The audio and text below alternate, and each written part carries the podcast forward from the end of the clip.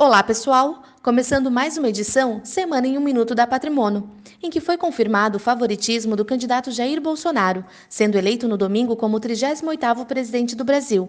Os mercados reagiram positivamente ao longo desta semana. A bolsa subiu, o dólar teve leve queda, mas parece que os investidores estão esperando como o novo governo lidará com as reformas necessárias, principalmente a reforma da Previdência, para confirmarem o viés positivo com relação aos investimentos.